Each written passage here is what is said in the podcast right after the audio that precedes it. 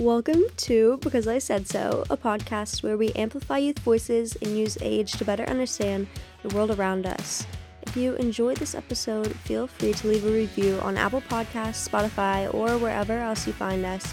It really helps others find this podcast. I hope you guys enjoy.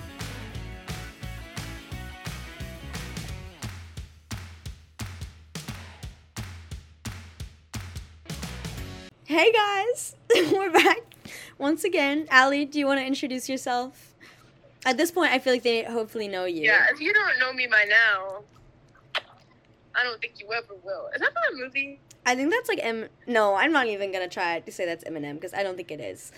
But I don't know. It's from something, but I'm Allie. You guys should know me. You don't. My beloved, okay. My dear friend. And today, we're going to be talking about something that relates to something that Allie saw recently. It has been... The impetus was a Broadway show that Allie saw, and I'm gonna go ahead and just send it off to you. Because I feel like I'm skirting around the topic. So go ahead. So basically, I went to go see Book of Mormon this past weekend. If you guys haven't seen it, there's gonna be spoilers for that. So hopefully. You're okay with that. But I went to go see Book of Mormon last weekend here in New York, and the performers did a fantastic job. I think that it was very funny in some aspects and, well sung, well danced, whatever. However, I think there were pieces of it that just felt kind of outdated and insensitive. And so to recap the story of Book of Mormon, for those who aren't familiar, it pokes fun at Mormonism. I think it's pretty obvious. But also, it tells the story of two white missionaries who go to Uganda for their mission, right? And with the opening of the play, you see all these different sets of missionaries being sent to different places in the world. And the mere mention of Uganda as their, destination is a punchline to the audience.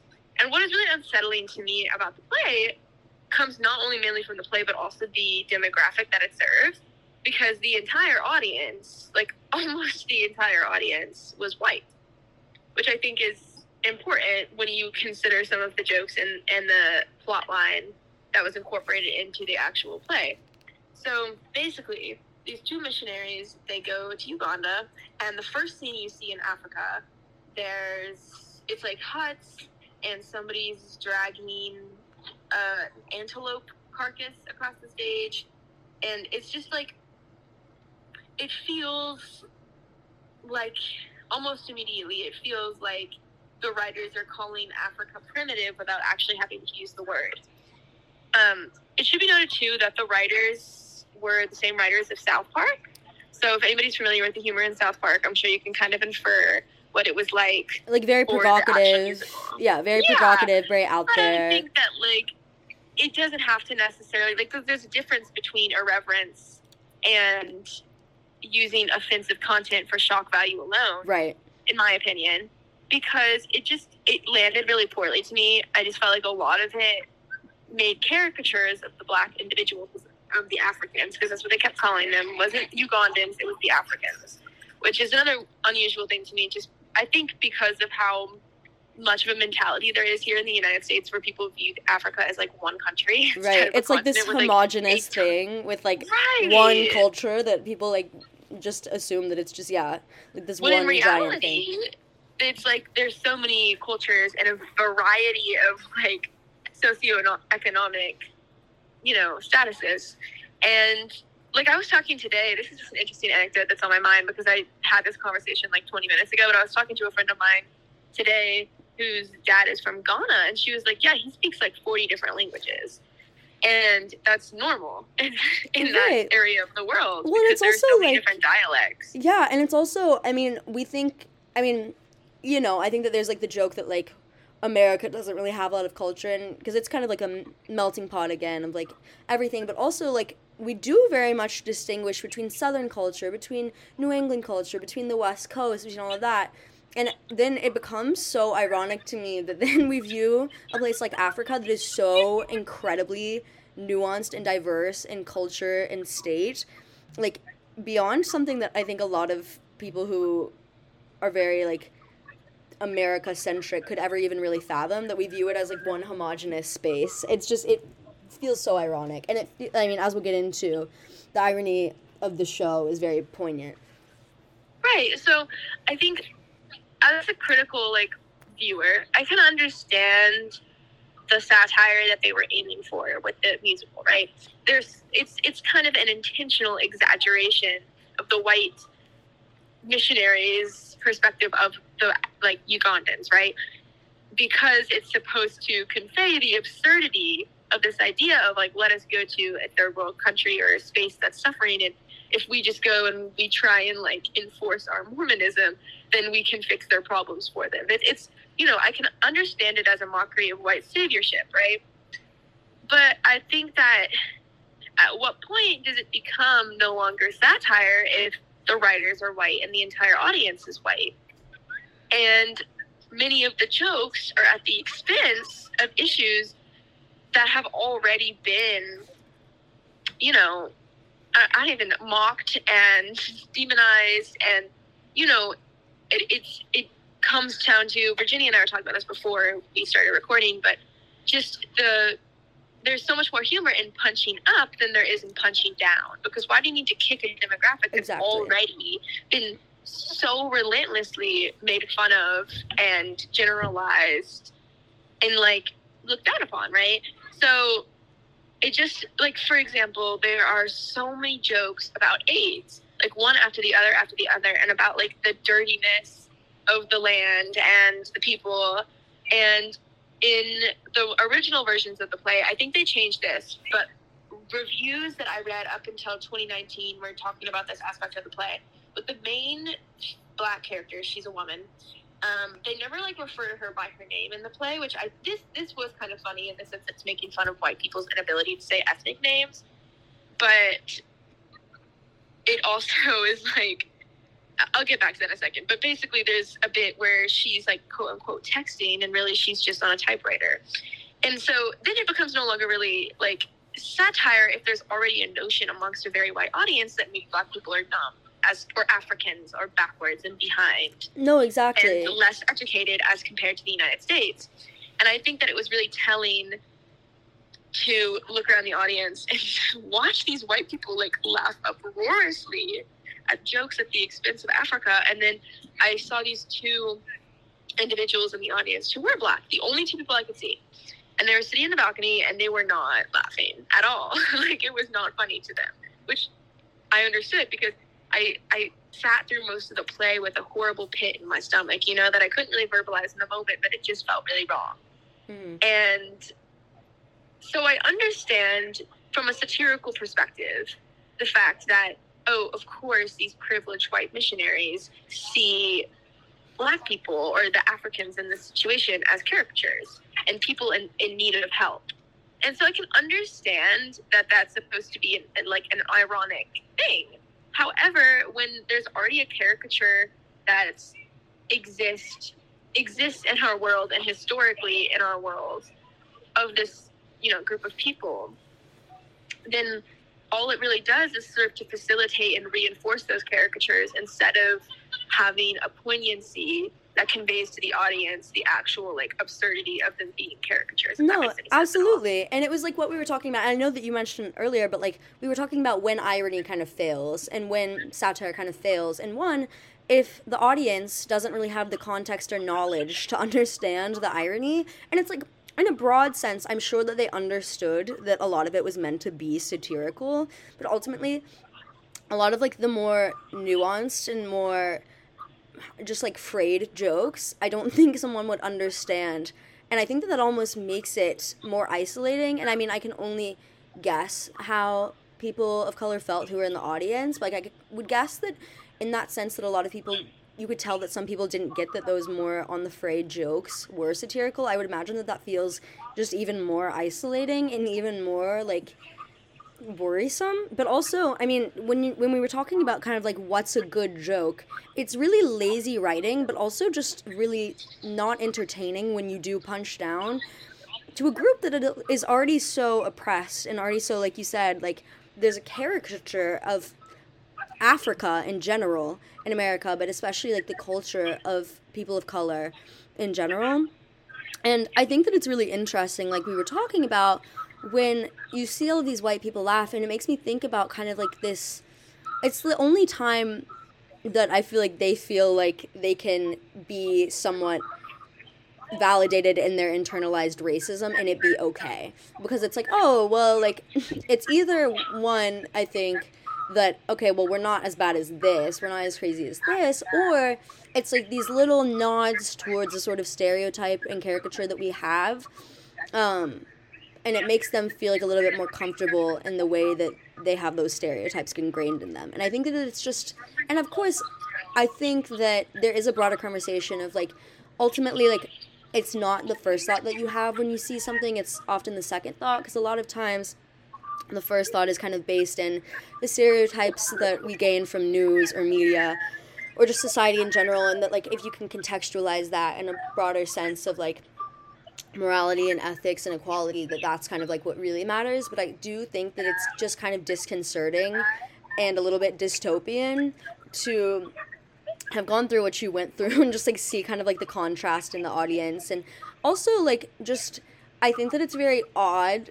that it was a white writer and a white audience, and it seems like something that would have been talked about a lot more. And I know that we talked about this, and you'll probably get into it, but the reviews don't really harp on this. Like, it's not something that you can really find that easily, is someone talking about, oh, like, the issues with the Book of Mormon. It's something that's kind of a bit more swept under the rug, and it seems just so stark in contrast to the way that we talk about things online normally, especially when it comes to racism nowadays. So yeah, you can go ahead and talk about that too, but I just think that's so interesting and, like, I don't know, just fascinating that, like, somehow this has kind of made it through. And I don't know if it is because of art, like we've talked about comedians and things like that, and how oftentimes, like, comedy and satire can kind of go a little less observed, but I don't know, I just want to hear your thoughts on it. Right. Well, I totally agree with what you're... Oh, sorry, some dogs just got into a fight right behind me. I totally agree with what you're saying about the audience kind of using it as an excuse to laugh at something that's normally unexcusable. Like, I talked to my professor. Her name is Yasmeen Chisholm. For anybody who might want to look her up, she's fantastic. She's done, like, women's studies, race studies, and also, like, performance studies. So I asked her about it. I was like, this is the perfect kind of person right. who's educated on these topics, right? So I asked her about it, and she was like, yeah, I've seen it. And I was, because I asked her, you know, because I looked up reviews, like you had said, and very few of them, even from major, more left-leaning newspapers or outlets, very few of them actually mentioned the stuff that gave me that really bad feeling. And so I went and I talked to her. I was like, am I just stupid? Like, is this going over my head? Is this a kind of humor and satire that I haven't been able to grasp? Because I'm just, like, with everyone else in the audience getting something that I didn't get. And she was like, no. And she reiterated the same feeling. She said, like, those shows are oftentimes, or that show, the feeling that she got was that it was an excuse for white liberal people to laugh at the expense of black people without having to feel guilty about it. Right, exactly. And I was like, that feels true. And so, wait, can you say the question one more time? I'm scared of losing my way. Oh, no. It was more just kind of, like, your thoughts on all of it, and just kind of, like, the lack of reviews, but also just, like, everything, and kind of, like, the weird minstrel show vibe of the entire show. There was definitely a portion of it that, I don't know, it reminded me as well as, there's an artist named Betty Sar. Yeah. And one of her most prominent artworks but incorporates the Aunt Jemima, like, syrup bottle person and the mammy doll stereotype. And there were just pieces of it that I kept seeing that artwork in my mind. Like, I was like, this is what I'm seeing right now on stage. It just felt minstrel show-esque, disguised as modern-day satire. Like, there's a certain portion of the play, for example, where the African people are reenacting a false version of the Book of Mormon, right? And all of the black men are wearing, like, fake, you know, like, strap-ons, basically, and humping the air and all of that. And it just, like, it made me feel so uncomfortable when I know there's already such an existing over-sexualization and fetishization of that group of people. Right. And so when I looked at the reviews, I was definitely surprised at the fact that nobody had thought about it, because I thought if you look at this kind of thing with any kind of critical awareness, you would maybe question those kinds of elements in the performance. And I think it just is indicative of a larger problem in our society that over in the last few years, even, there's been so much of a shift in how we view racial representation in media. And it was a reminder to me of how prevalent so many of those ideas still are. Like, a lot of the people who are older than us had decades and decades of content that, you know, reinforced stereotypes much more damaging than that. And sometimes I think I forget that since we're all living in the same era, right, that even just a few years ago, a lot of those, like, concepts were more adopted by the general society and even more progressive parts of society.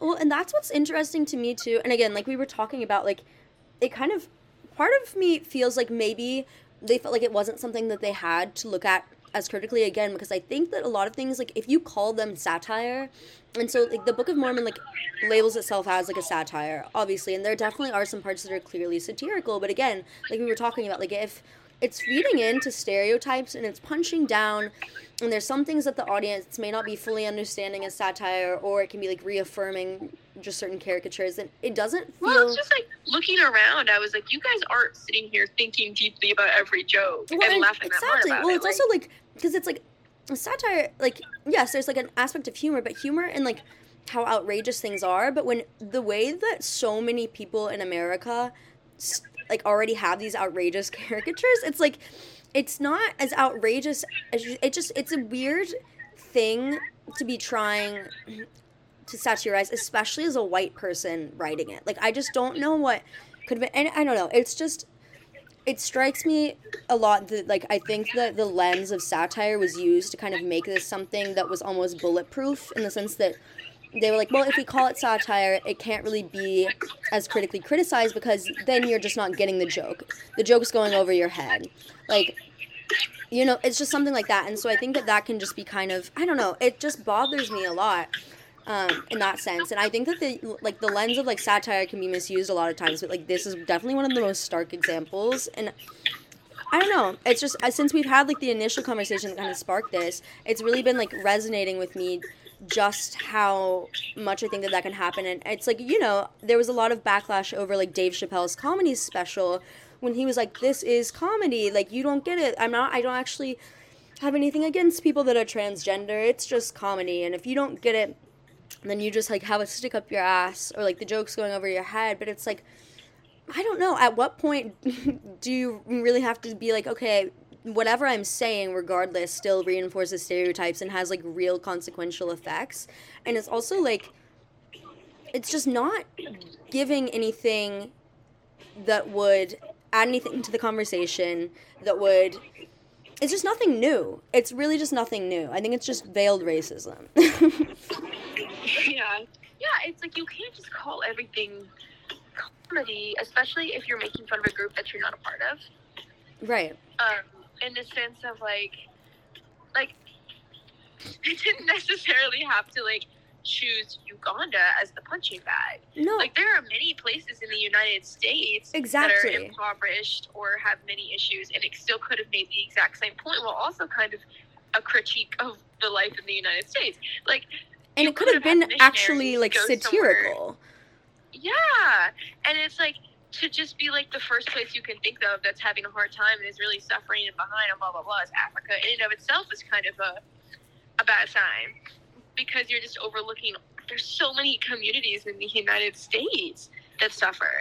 And so if you're trying to make the point about, look how ridiculous it is that these religious groups go to places that are, like, facing major difficulties and try and implement their religion there under the guise of, like, well, it'll save you, and that's why you're suffering now, is because you're not being led by God. Like, there are other communities here that you could have focused on, and then it could have doubled as, you know, like I said, a criticism of the United States itself and and its institution of religion. Yeah, and I think that, well, one, like, I can understand, I guess, like, the aspect that maybe they were trying to relate it to, like, colonialism and, like, really tried to, like, make that comparison of, like, just evangelicalism and colonialism. But I think that, again, I just don't think that would have been, like, that's, it just doesn't feel like it's doing anything to add to the conversation, because I don't feel like it's really making itself as clear. Honestly, like we were talking about, when it comes to, like, places that they could have chosen, I think that they could have chosen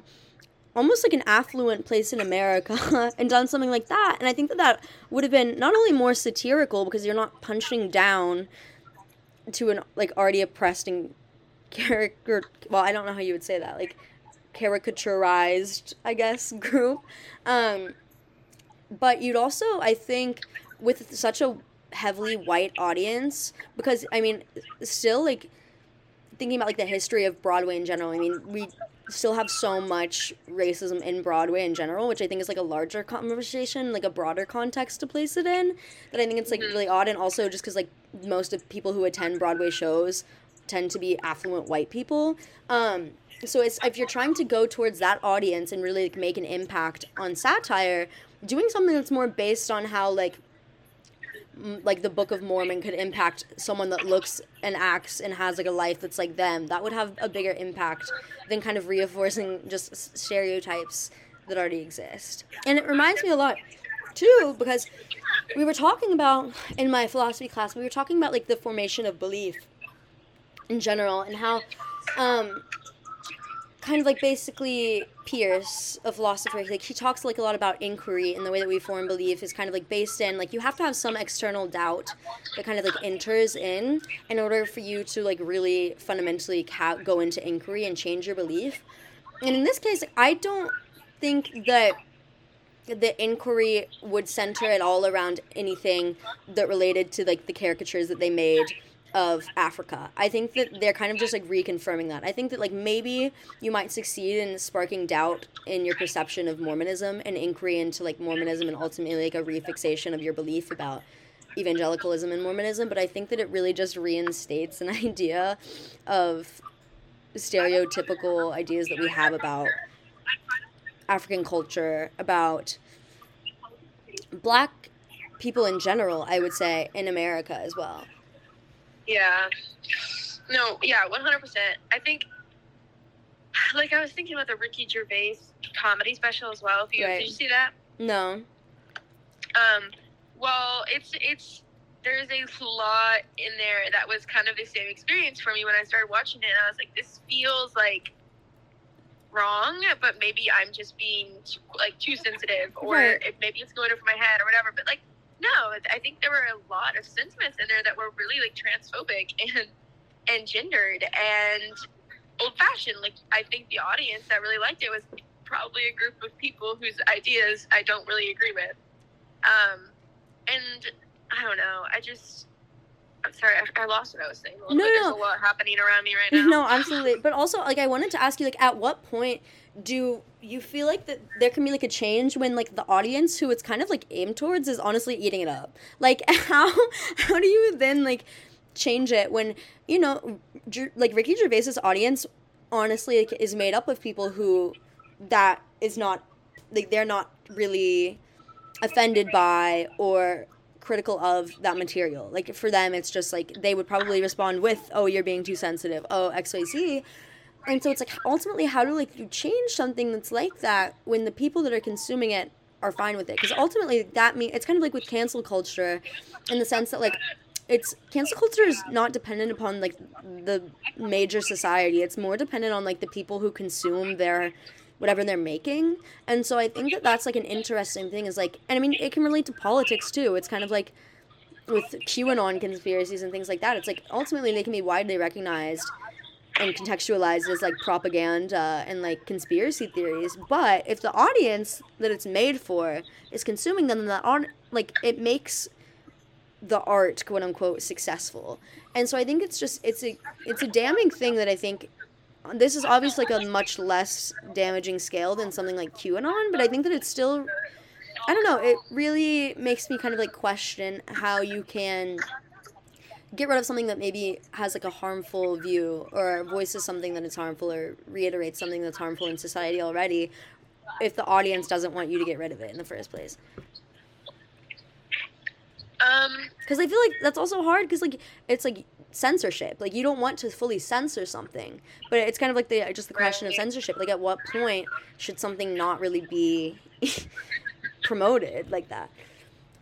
Yeah, I don't know, that's definitely a difficult question because you don't want to censor people at all, right? But I also think it's like it's art that perpetuates a narrative that already exists. Of course, it feeds into, like, it's, I guess, oh god, I don't even know how to say this. I don't know what's going on in my brain right now, I'm sorry. But, I think you're right in that there is an audience that really consumes that kind of, really consumes that kind of media. Like, there is an audience for it, and thus, you know, no, but I think it's difficult, but really it's the audience that empowers the artwork, you know? Exactly, more than anything. It's not actually the art in and of itself. Like, the Book of Mormon wouldn't be still on Broadway if it wasn't so well received. You know, Ricky Gervais, he does have an audience. And so it's like, where do you... If these people... It's art that kind of adds fuel to a little bit of a hateful, ignorant fire, but at the same time, you don't want to ever cross into the territory of people shouldn't say this or that necessarily, because then it becomes a dangerous tool, you know? And right. I remember in our government class last year, like, talking about how, you know, freedom of speech can be applied in school as long as it doesn't, quote, like, disrupt learning environment. And what does that mean for different people? Right. Someone in the class, like, very subjective. Like wearing a Confederate flag t-shirt, like, shouldn't be allowed because that would disrupt the classroom. And you can say, yeah, maybe, but also, like, I don't agree with the Confederacy, you need to make that clear. However, I think if you were in a tiny ass town in Alabama, like, maybe that wouldn't be disrupted. Right. And instead, like, a Black Lives Matter shirt would then be disruptive. So you can't just pick and choose, because then it'll end up being turned around, I think, oftentimes on oppressed groups. If you try and say, well, you should limit content or anything, or limit free speech in some way, I feel like it always ends up going back to harm people whose voice needs to be heard the most. Right. And that is where you kind of enter a paradox of, like, the production of that kind of art or media. And so really it ends up in the power of the hands of people who are executives at these media companies, and just in the hope that they will promote stuff with positive representation. Right. You know? But it's also, I think that it can also be more scary. I mean, when you're talking about, like, the paradox of censorship in general, it's also scarier sometimes, like... I think that it can feel less scary when you have something like that aired on Broadway, because it's so out in the open, then if you have something like that, I mean, obviously, like, the Book of Mormon is not the root of all evil, but, like, when you have something like that, maybe, like, aired on TV or in a comedy special or on Broadway, rather than aired in, like, private chat rooms that are, like, full of people, like, just, like, an echo chamber of, like, racism or of general hate speech, because I think that, like, when it's in those places, there's no opportunity to criticize from, like, a different point of view, because it is just an echo chamber. But at least when you have it out in the open, it's like, you know what's there. I mean, it's like why people have a fear of the dark. It's like you don't know what you don't know. And so it is interesting, but I do agree that it's, like, to a certain extent, like, that's kind of on the people who are putting shows on Broadway, the people who are all of this. And it's like, I don't blame... necessarily, like, the people that are going to see it, although, like, I do believe that your consumption is your responsibility. It's, like, ultimately that is kind of, like, the people in power. I mean, we've talked about our little, like, rat for capitalism thing, but it's, like, the people who are in it, it's not really their fault. It's really, like, the people who have the money, like, that's who has the control. And in some way that is the consumers, but on a broader scheme, that is, like, the people who are controlling, like, Broadway production. Yeah, no, I mean, that's true. But I also think it's like, for example, with me and my dad, like, when we went to go see, I had no idea what I was signed up to see. Exactly. And because no one's going to go out and be like, our musical's racist, come see it, you know? And the same thing happened with the Ricky Gervais thing, where I was like, I want to watch it going, like, knowing nothing about it. And I did. And I was so uncomfortable, and I didn't find any of it funny. And so it's just like, it's... I don't know. It's definitely a tricky situation, but I feel like, you know, we have made progress in the last few years. Absolutely. In the sense that there have been changes that have been made. I just think that it's very easy to forget with having had changes made. It's easy to forget that there is still such a large audience that consumes that kind of thing and kind of wants an excuse to have that kind of media. And it's a little scary, but it's, I think, especially too, as white people who have grown up in a kind of more liberal bubble, right? It's easy to forget how deeply ingrained so much racism is. Like, to look around and be like, wait, everyone still finds this funny, is a little bit like, I think, a signifier of my own ignorance, to be surprised that everyone is so okay with this, you know? Absolutely. When I'm sure that some of my black peers would be like, yeah, well, duh. And so, in and of itself, the fact that that was such a strange moment for me is indicative of the privilege that I have. No, I fully agree. And that's why I also wanted to acknowledge, like, quickly before we, like, wrap this up as well, that I think that we both fully recognize that we do have, like, a lot of privilege, and that we can only kind of speak from our own understanding and experience when talking about this topic. And so I don't want anyone to think that we're trying to speak over the voices of black people in this conversation, because that's obviously not what we're trying to do. It's really just trying to, like, offer kind of a critical perspective on something that I think struck you personally in an interesting way. And so it's kind of just a dissection of our own emotions and feelings surrounding this topic. It's not... obviously the forefront opinion on topics of race and racism. We're kind of just trying to understand our own perceptions and look more critically at the things around us and learn more. Right. So, and I mean, I think, like, obviously we can't speak on a lot of stuff in regards to race, but that doesn't mean we shouldn't speak about it at all, right? Because it's still such a relevant part of everybody's lives here, and it would be, I think, akin to being like, I don't see color, if we just refuse to not, you know, address it or have the discussion surrounding it. But like Virginia said, it's like, ultimately, I have had the benefit of being white my entire life. And so, of course, the experiences that I have will reflect that. And I don't need to ever speak over people of color or people who have, you know, less privilege than I. Yeah. I think it's just meant to be more of a discussion about the topic in general. Yeah, absolutely. So we hope you guys enjoyed this episode. We hope that it makes you think more critically about the media that you're consuming, and we will try to be doing the same. Ali, would you like to say any last words? Yeah, just read theory and think about the life that you're living. That's it. Woo!